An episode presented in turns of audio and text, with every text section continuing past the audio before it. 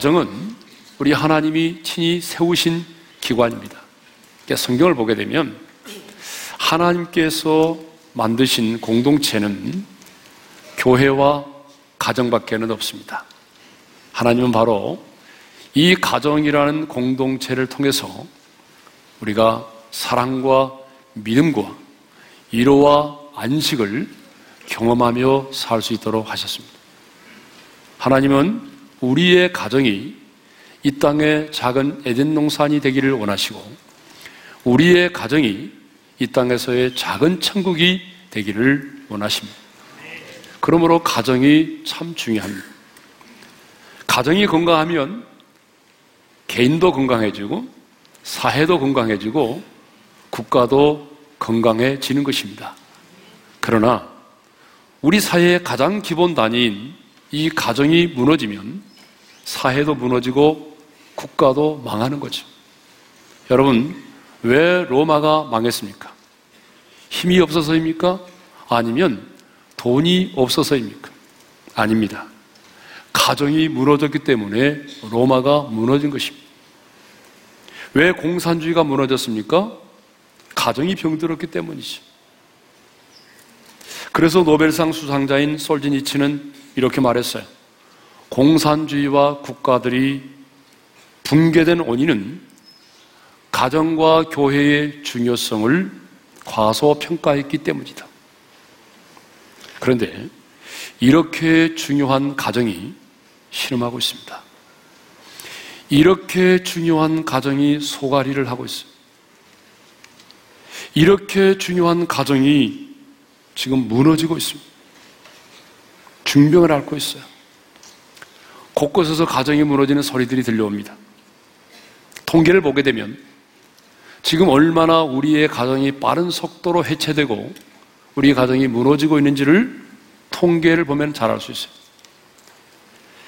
한국에서는 매년 12만에서 14만 쌍의 부부가 이혼을 합니다. 하루 평균 342쌍의 부부가 이혼을 하죠. 황혼 이혼도 20년 새 3배 이상 늘었습니다. 뿐만 아니라 자살 공화국이라고 불려질 만큼 여러분 우리나라는 OECD 국가 중 자살률 1위입니다.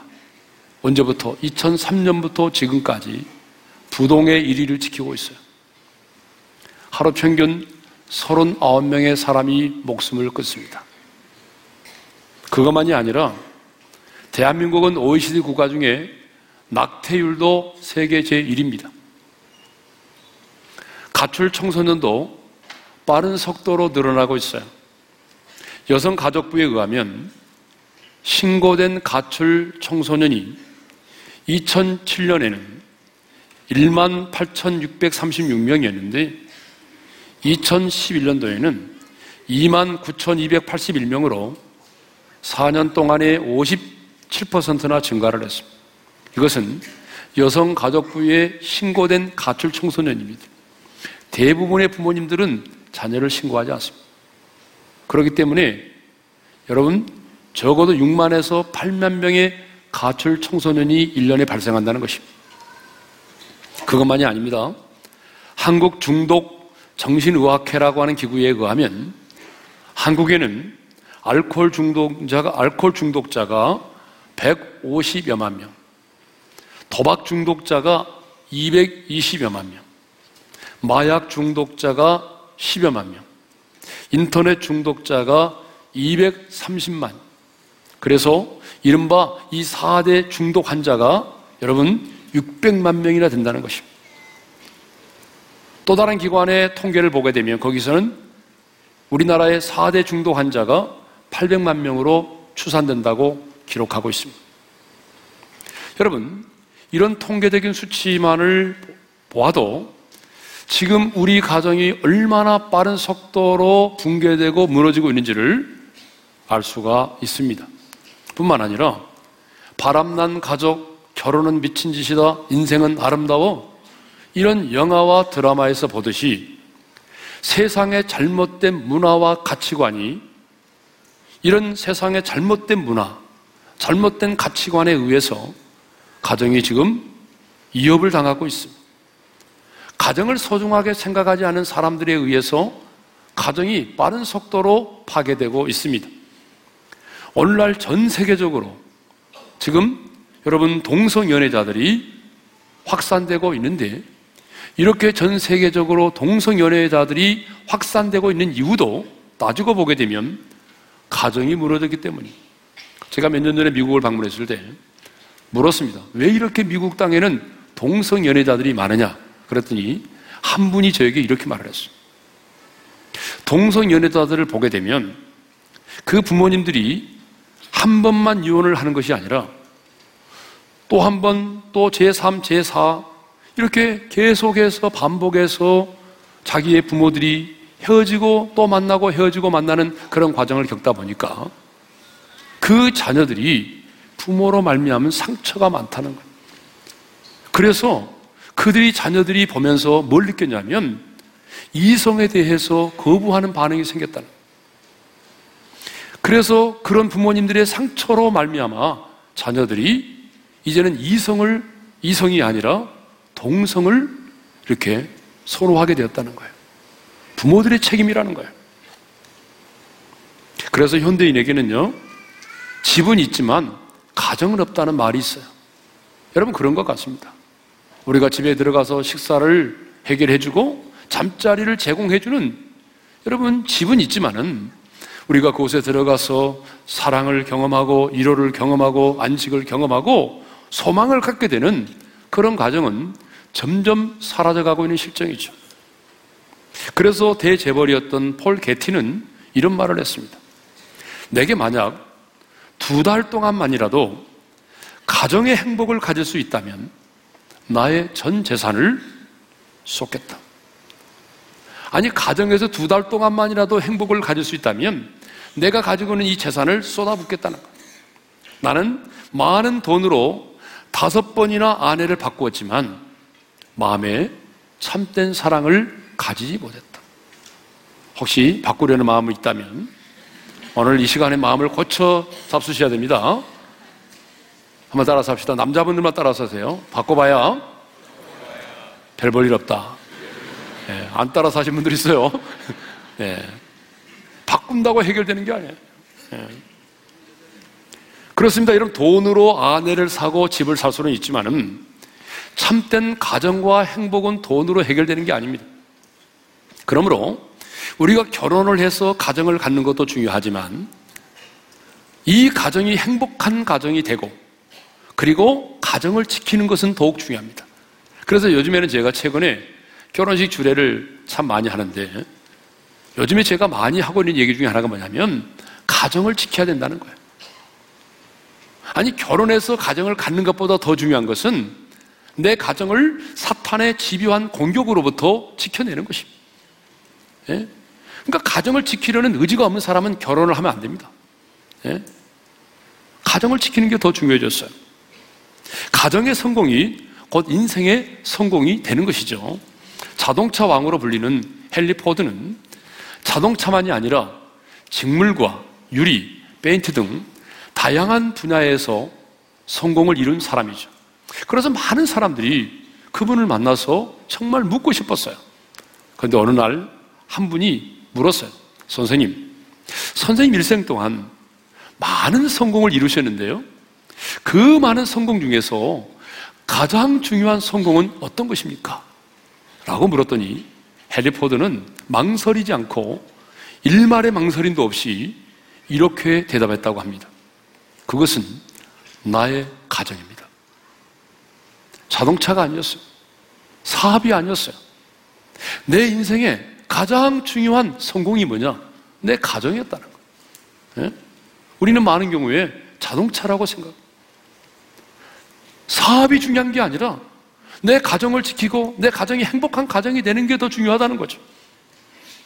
오늘 저에게 가정과 사역 중에 어느 것을 택하겠느냐라고 여러분이 물어온다면 저 역시 망설임이 없이 가정을 선택한다라고 말할 것입니다. 여러분, 아무리 세상에서 성공을 한들 우리 가정이 무너지고 나면 의미가 없는 것입니다. 그런데 우리 성도들 가운데 보게 되면 자신의 성공을 위해서 가정을 희생시키는 분들이 많이 있어요. 어리석은 짓입니다. 또 자녀의 성공을 위해서 부모가 너무나 많은 희생을 하는 경우들이 있어요. 특별히 기러기 엄마 아빠들. 그런데 여러분 다 나중에 후회합니다. 가정의 가정을 지키는 것, 가정의 성공이 우선인 것입니다. 사역이 우선이 아닙니다. 성공이 우선이 아닙니다. 가정을 지키는 것이 우선입니다. 아멘 안 하신 분들이 계세요, 지금. 네.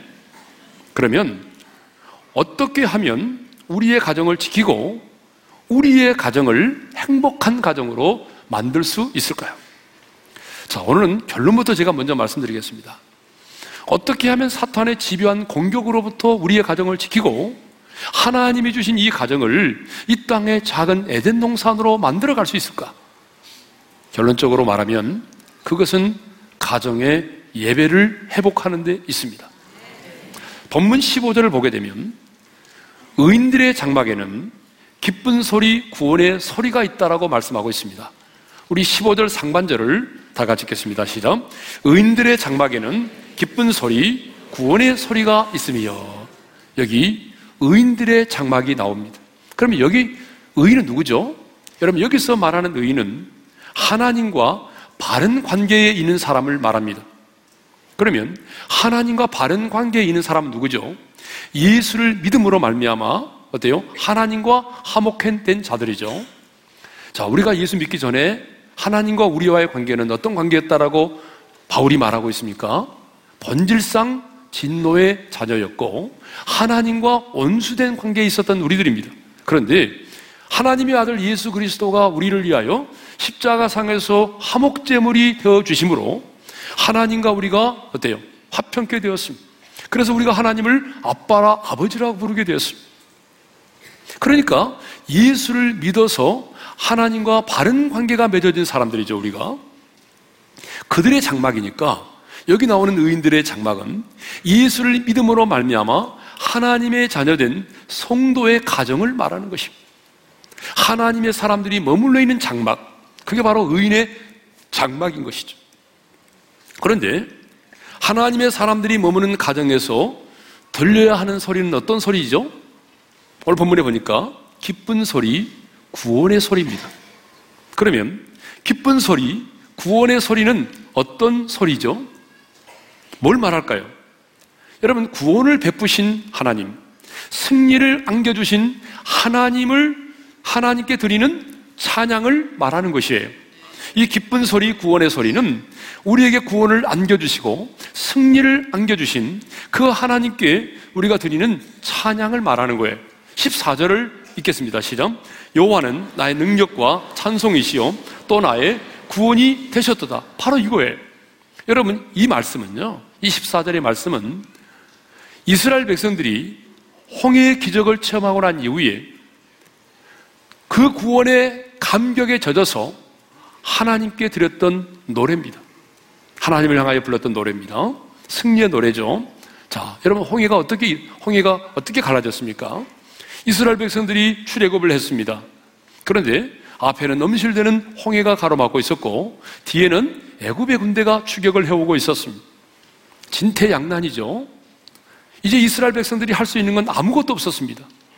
그때 모세가 이스라엘 백성들에게 이렇게 명령하죠. 출애굽기 14장 13절 다 같이 읽습니다. 시작. 너희는 두려워하지 말고 가만히 있어서 여호와께서 오늘 너희를 위하여 행하시는 구원을 보라. 그리고 모세가 지팡이를 들어서 손을 바다 위로 내밀 때에 큰 동풍이 불어와서 홍해가 갈라지기 시작을 했습니다. 여러분, 홍해가 갈라지면서 양쪽에 여러분, 물로 된 벽이 세워지고 이스라엘 백성들은 그 홍해의 바다를 마른 땅처럼 건너가게 됐어요. 뒤따라오던 애굽의 군대들은 여러분 그 홍해 바다의 수장이 되었습니다. 자, 이런 놀라운 구원의 기적을 경험한 이스라엘 백성들은 벅찬 감격으로 하나님은 나의 능력이시요 하나님은 나의 찬송이시요 하나님을 노래했던 것이죠. 그러니까 이 의인들의 장막에서 들려오는 이 기쁜 소리 구원의 소리는 구원의 은총을 경험한 하나님의 사람들이 하나님을 예배하면서 드리는 찬양을 말하는 것이죠. 그렇습니다. 의인들의 장막에는 기쁜 소리, 구원의 소리가 있어야 할 줄로 믿습니다. 구원받은 자들의 가정에는 하나님을 찬양하는 찬양의 소리가 울려 퍼져 나와야 되는 것입니다. 구원의 은총을 노래하는 기쁜 소시, 소리, 구원의 소리가 우리의 가정의 장막 가운데서 흘러 넘쳐야 된다 그 말이죠. 그런데 여러분, 오늘 여러분의 가정에는 어떤 소리가 흘러나오고 있습니까? 여러분의 가정에서는 지금 어떤 소리가 흘러나오고 있습니까? 고함치는 소리, 한숨과 탄식의 소리, 후회와 절망의 소리, 물건 던지는 소리, 인격을 모독하고 저주하는 소리가 들려오고 있지는 않습니까? 우리 아이들이 부모로부터 제일 듣기 싫어하는 말이 있어요. 예? 그 말이 무슨 말이냐? 너는 왜 그 모양이니? 너는 왜 그 모양이니? 여러분 그 말을 제일 듣기 싫어한다. 그러니까 인터넷 들어가서 제가 쭉 조사를 해봤어요. 우리 아이들이 제일 듣기 싫어하는 말. 근데 시대마다 조금이 달라졌어요. 듣고 싶은 말이 뭐냐? 뭐 열 가지 쭉 나왔는데 그대 그 가운데 하나가 네 번째가는 서태지가 돌아오는데 이런 말도 있더라고요. 우리 아이들은 그런 말이 또 좋다는 거예요. 참 희한하죠. 예. 우리 자녀들은 지금 부모로부터 들어서는 안 되는 소리를 너무 많이 듣고 있어요. 예? 제가 지난주에 아브라함이라고 하는 재미 사업가를 만나서 식사를 하면서 다섯 시간 동안 그분의 감정을 들었습니다. 그분은 충청도에서 태어나신 분인데 할아버지가 의사이셨고 자기 어머니도 의사이셨습니다. 그런데 할아버지가 얼마나 믿음이 좋으셨던지 자기 할아버지가 믿음이 너무 좋으셨어요. 그래서 해년마다 12월 25일 성탄절이 되면은 교회에서 성탄절 예배를 딱 드리고 난 다음에 자기의 모든 가족들, 손주 녀석들까지 데리고 계룡산에 있는 기도원에 들어가서 12월 31일까지 금식하며 기도를 거예요. 여러분 어린아이가 그렇게 기도하면 얼마나 힘들겠어요? 그래서 자기도 너무 힘들었는데 어머니가 할아버지 모르게 멋지를 가지고 와서 먹여준 기억이 있다는 거예요. 예?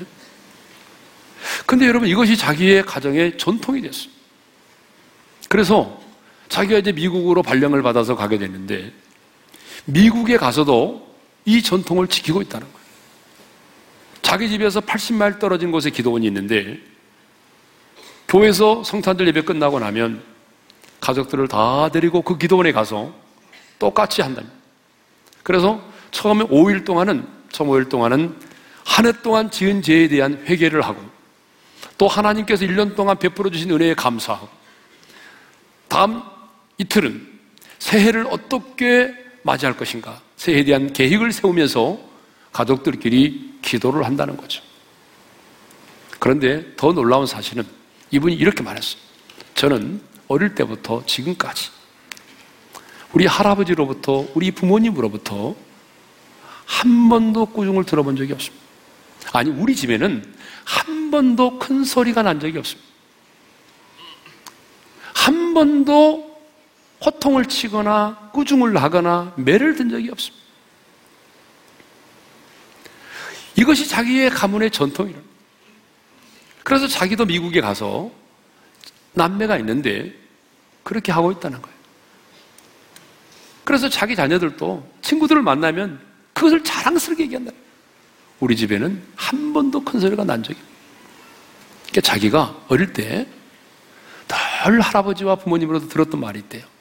물건을 잃어버리고 돌아오면 괜찮아. 다시 사면 되잖아. 공부를 좀 못해오면 괜찮아. 다음에 잘하면 되잖아. 늘 들었던 말이 괜찮아. 괜찮아. 이런 말을 들었다는 거예요. 그래서 자기 딸이 뉴욕에서 사춘기를 맞이했을 때에 방황을 했어요. 일주일 동안 집을 나갔는데 그때 이 아버지가 차를 몰면서 딸을 찾으러 다니는데 극적으로 딸을 만났습니다. 그때도 자기가 그동안의 집안에 흘러오는 게 뭐예요? 괜찮아? 그래서 자기 딸을 다 괜찮아? 그랬더니 자기 딸이 자기의 가슴에 얼굴을 묻고 통곡하며 울더라. 그리고는 그 딸이 정신을 차리고 명문대학을 나오고 아들은 지금 목사가 되고 자기 부인도 목사가 되고 아, 여러분 제가 그분의 간증을 드리면서 놀랐어요. 아, 제가 너무 부끄럽더라 내가 목회자인 내 자신이. 그러면서 이런 걸 느꼈어요. 아, 정말 믿음의 명문 가문이라고 하는 게 내용이 뭐냐는 거야, 내용이. 정말 믿음의 전통과 뿌리라고 하는 게 뭐냐는 거야. 우리 3대째, 4대째 얘기하잖아요. 단순히 뭐 교회 다니고 주일날 예배 드리는 그것을 가지고 우리가 믿음의 명문 가문이라고 말할 수 있는가? 근데 이분의 가정이 이렇게 믿음의 명문 가문이 되고 이런 아름다운 믿음의 전통과 뿌리를 갖게 된 근거가 뭐냐? 가정의 예배입니다.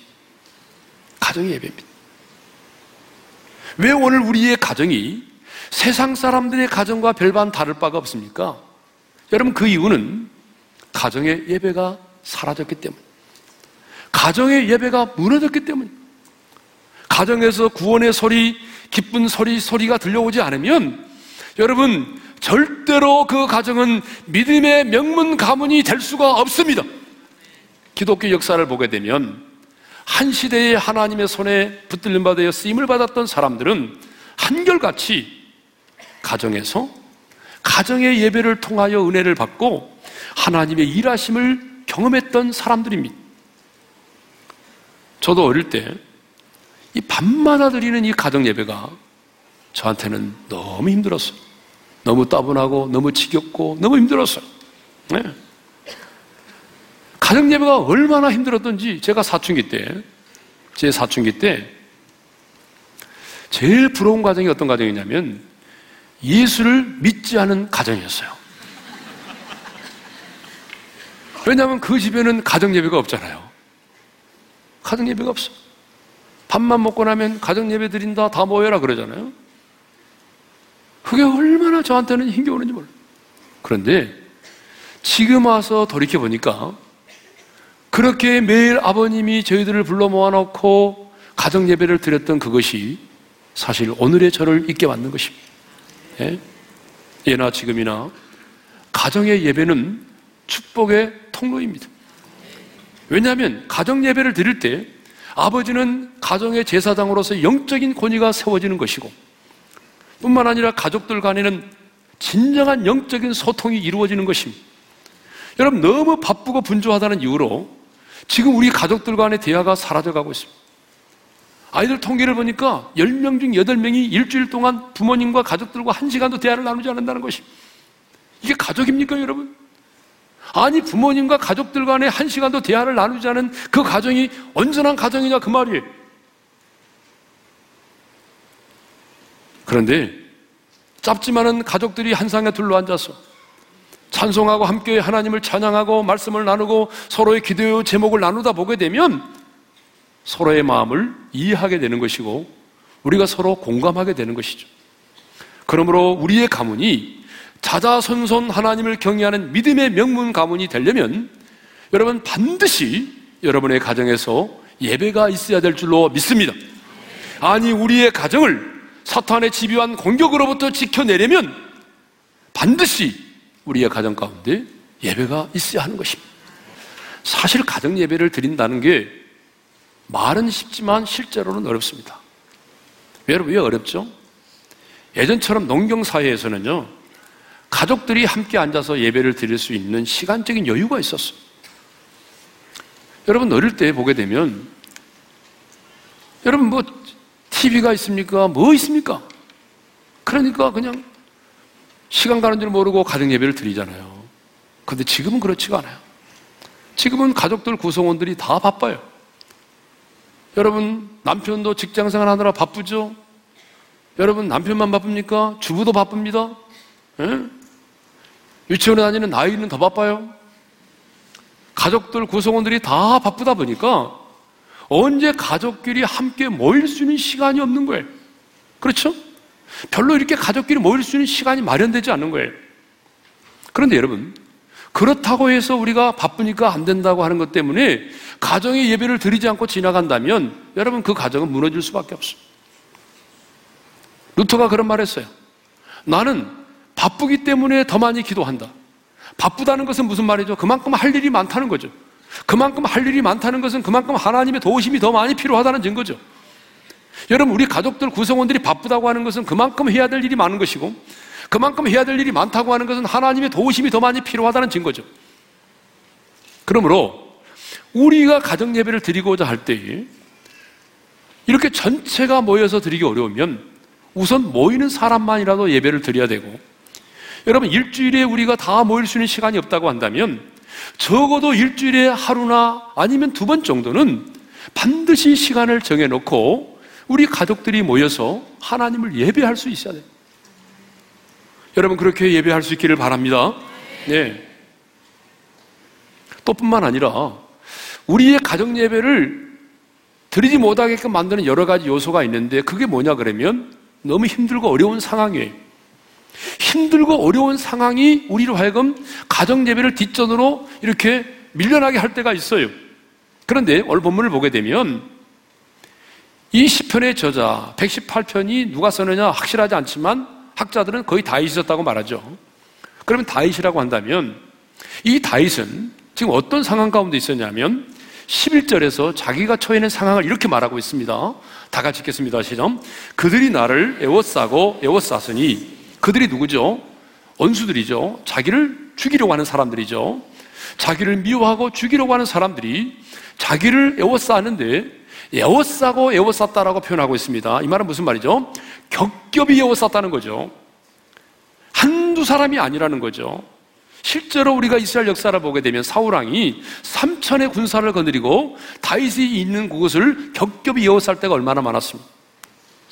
그런데 그들이 단순히 에워싸고 에워싸는 정도로 끝나는 것이 아니고 여러분 12절에 보게 되면 이렇게 말하고 있습니다. 다 같이 시점. 그들이 벌들처럼 나를 에워싸서 여러분 그들이 가만히 내 주변을 에워싸서 구경만 하는 것이 아니고 벌떼처럼 나를 공격한다는 거예요. 여러분 벌떼 벌떼처럼 공격한다는 얘기했잖아요. 여러분 벌떼의 공격을 받아보셨어요? 예, 벌초하다가 벌떼의 공격을 받아보셨나요? 여러분 벌떼의 공격을 받으면요 장난이 아닙니다. 죽을 수도 있어요. 뭐 일부러 봉침 맞으러 다니는 분도 있지만 여러분 그건 봉침 맞는 수준이 아닙니다. 벌떼의 공격을 받으면 죽을 수도 있어요. 아파요.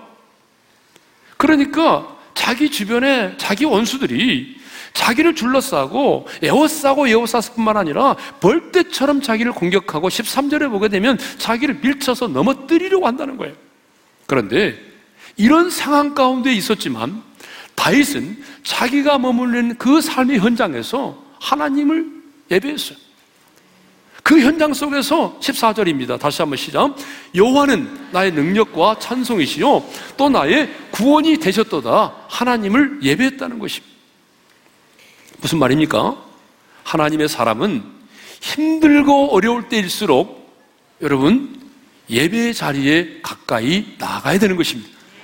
우리 가정에 힘들고 어려운 일이 많으면 많을수록 우리 가족들이 함께 모여서 하나님을 예배해야 한다는 것입니다. 힘들고 어려울 때일수록 여러분 가정의 예배를 더 잘 드릴 수 있기를 주님의 이름으로 축원합니다.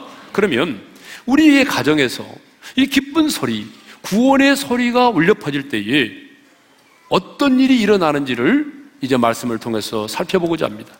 다른 말로 말하면 우리의 가정 가운데서 이렇게 예배를 드릴 때에 하나님께서 우리의 가정 가운데 어떤 축복을 주시느냐 하는 문제죠.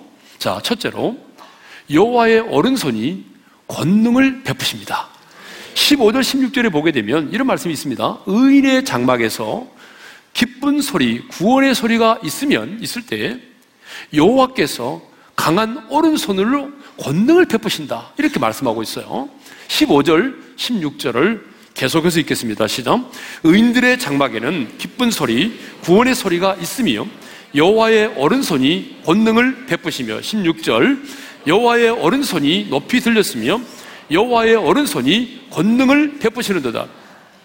그러니까 우리의 가정에서 하나님을 찬양하는 기쁜 소리, 하나님을 찬양하는 구원의 소리가 울려 퍼질 때에 하나님께서 어떻게 하신다고요? 당신의 강한 오른손을 펴서 그 강한 손으로 뭘 행하신다고요? 권능을 베푸신다는 거예요. 여러분 성경에 보게 되면 하나님의 강한 오른손을 오른손 하나님은 사람이 아닌데 무슨 오른손이 있겠어요? 우리 인간들이 쉽게 알아먹기 위해서 하는 말이잖아요. 오른손은 뭘 상징하죠? 강한 손, 권능의 손을 상징합니다. 예? 그렇다고 왼손제비들 시험 들지 않기를 바래요. 강한 손은 뭘 상징하죠? 하나님의 오른손은 뭘 상징하죠? 강한 손, 권능의 손을 상징합니다. 근데 하나님께서 그 강한 오른손으로 권능을 행하신다는 말은 무슨 말이냐면 인간의 힘과 능력으로 해결될 수 없는 문제까지라도 내가 그 문제를 권능으로 해결해 주시겠다는 얘기죠. 그렇습니다. 하나님께서 우리의 가정에서 울려 퍼지는 찬양의 소리를 들으시고 여러분의 자녀들의 인생 가운데 여러분의 장막 가운데 여러분의 기도 제목 가운데 권능을 베푸실 줄로 믿습니다. 이게 바로 믿음이에요, 믿음. 네. 두 번째로 여호와께서 하시는 일을 선포하게 된다는 것입니다. 자, 17절의 말씀을 읽겠습니다. 다 같이 시작. 내가 죽지 않고 살아서 여호와께서 하시는 일을 선포하리로다. 여기 내가 죽지 않고 살아서라는 표현이 나오죠. 여러분 이 말씀을 묵상해 보면 어떤 의미가 있죠? 내가 죽지 않고 살아서라는 말은 그만큼 죽음의 문턱에까지 와 있는 절박한 상황 가운데 있었음을 말하잖아요. 그렇죠? 그러니까 내가 지금 죽음의 문턱까지 와 있지만 내가 죽지 않고 살아야 되는 이유가 있다는 거예요. 내가 죽지 않고 살아야 되는 이유가 있다는 거예요. 그 이유가 뭐죠? 하나님께서 하시는 일을 선포하리로다. 할렐루야. 내가 죽지 않고 살아서 여호와께서 하시는 일을 선포하리로다.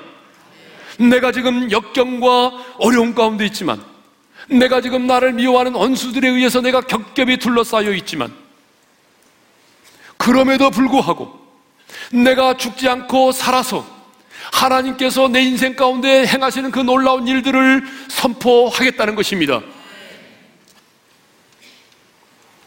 우리 옆 사람과 인사합시다. 죽지 말고 삽시다. 여러분, 이 말은 죽지 말고 영원히 살라는 말이 아닙니다.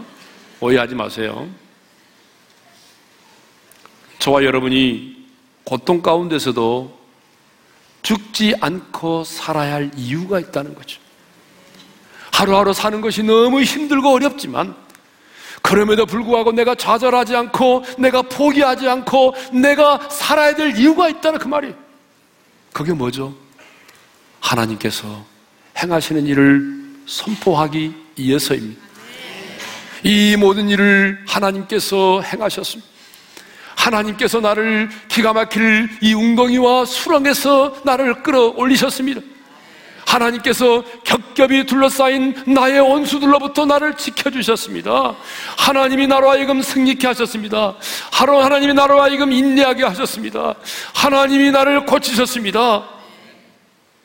하나님이 나를 여기까지 인도하셨습니다. 하나님이 하셨습니다. 하나님께서 행하신 일을 선포하기 위함이라는 거예요. 단순히 내가 사업에 성공하기 위해서가 아닙니다.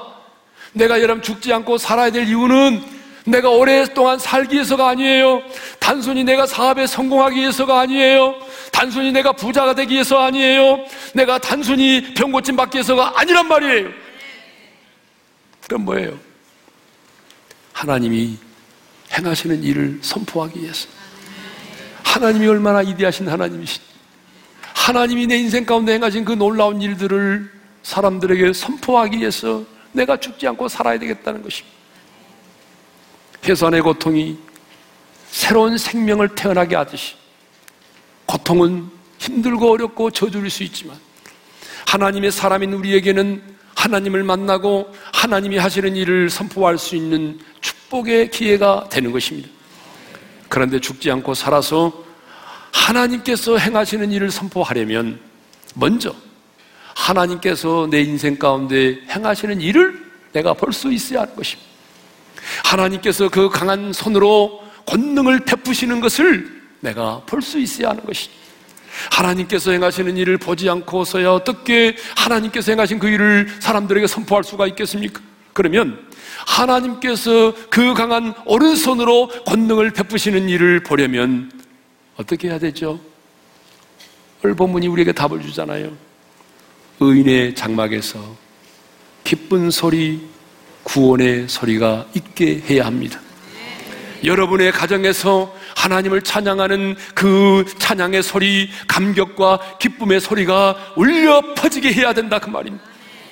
무너진 가정의 예배를 회복하라 그 말입니다. 가정의 예배가 회복되어 기쁨의 소리, 구원의 소리가 울려 퍼질 때에 우리의 가정을 넘어뜨리려는 이 마귀의 관계는 수포로 돌아가게 될 것입니다.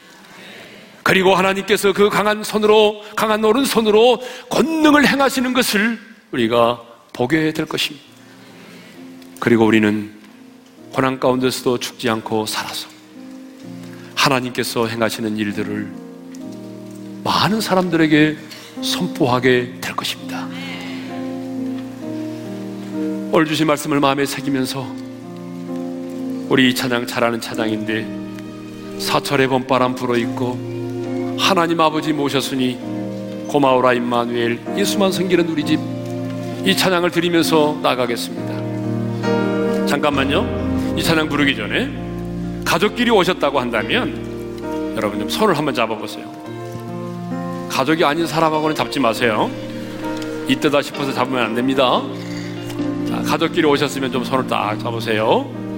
그리고 손을 잡고 우리가 이 찬양을 부르겠습니다. 사철의 봄바람. 사철의 봄바람 불어있고 하나님 아버지 모셨으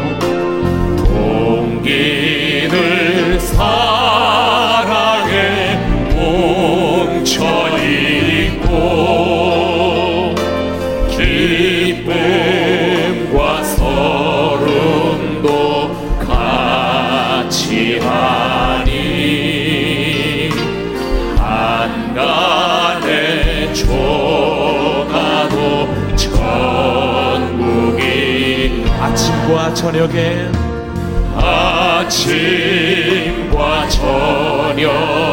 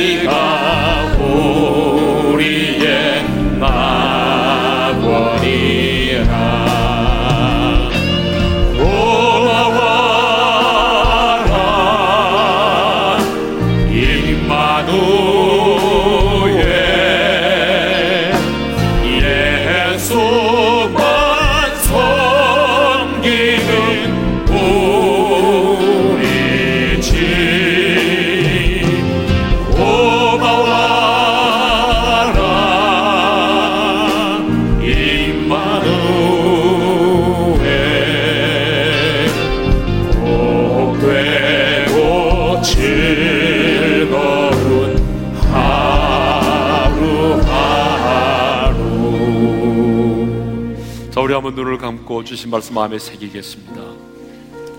가정은 하나님이 친히 세우신 기관입니다. 사탄의 공격은 여러분의 가정을 무너뜨리는 것입니다. 여러분 가정을 지키십시오.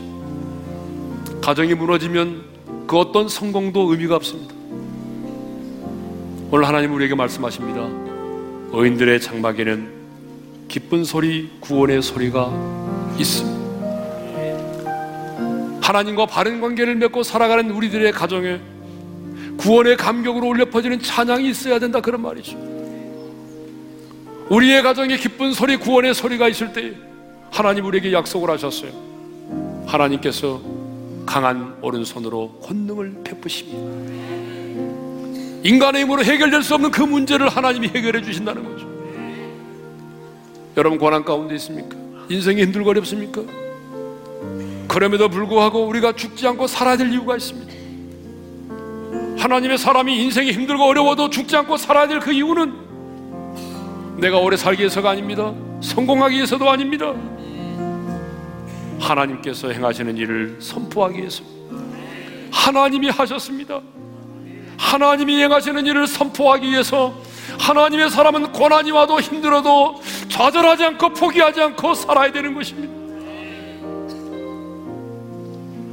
여러분 오늘 우리 지체들 가운데 하나밖에 없는 생명의 줄을 끊어버리려고 하는 분이 있습니까? 오늘 어쩌면 오늘 이 예배가 마지막 예배라고 생각하는 분이 계십니까? 주님이 말씀하십니다. 죽지 않고 살아야 될 이유가 있다는 것입니다. 네가 인생이 아무리 힘들고 어려워도 죽지 않고 살아야 될 그 이유는 하나님이 행하시는 일을 선포하기 위함이라는 것. 하나님 가정을 지키겠습니다.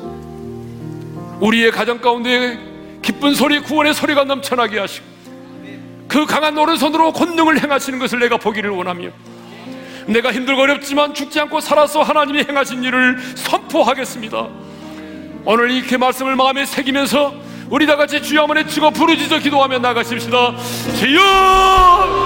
아버지 하나님, 우리에게 가정을 주셔서 감사합니다. 하나님, 우리가 우리의 가정을 지키기를 원합니다. 하나님, 우리의 가정 가운데 하나님이여 정말 기쁜 소리, 구원의 소리가 있게 하여 주옵소서. 우리의 가정 가운데 기쁜 소리, 구원의 소리가 울려 퍼지게 도와주셔서 무너진 가정의 해배가 회복되게 도와주시옵소서. 뿐만 아니라 우리 아버지 하나님이여 그래서 하나님께서 그 강한 오른손으로 권능을 행하여 주시기를 원합니다.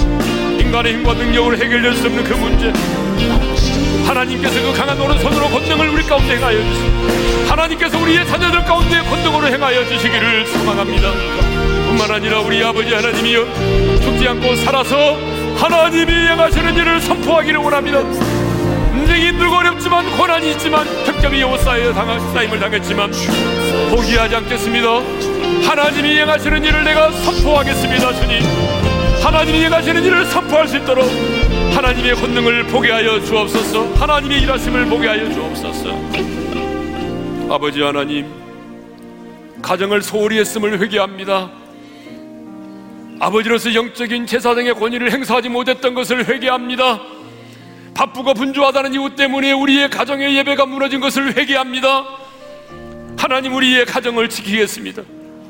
하나님 우리의 가정에 기쁜 소리, 구원의 소리가 다시 있게 하여 주시고 우리의 가정 가운데서 정말 하나님을 찬양하는 그 구원의 찬양과 감격이 감격으로 불려지는 노래가 있게 하여 주셔서 그 강한 오른손으로 권능을 베푸신다고 약속하여 주셨사오니 하나님이 그 강한 오른손으로 우리 성도들의 가정과 자녀들과 일터 가운데 권능을 베풀어 주시옵소서.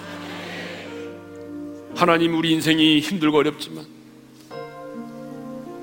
하루하루 산다는 게 너무 힘들고 어렵지만 그래도 주님 포기하지 않겠습니다.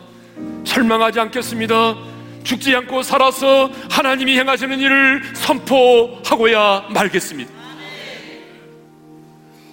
이제는 우리 주 예수 그리스도의 은혜와 하나님 아버지의 영원한 그 사랑하심과 성령님의 감동하심과 교통하심과 이루하심과 축복하심 우리의 가정에 기쁜 소리 구원의 소리가 있게 하여 강한 오른손으로 권능을 베푸시는 하나님의 역사를 경험하기를 원하고 인생이 힘들고 어려워도 죽지 않고 살아서 하나님의 일하심을 선포하기를 원하는 모든 지체들 위해 이제로부터 영원토로 함께 하시기를 축원하옵나이다. 아멘.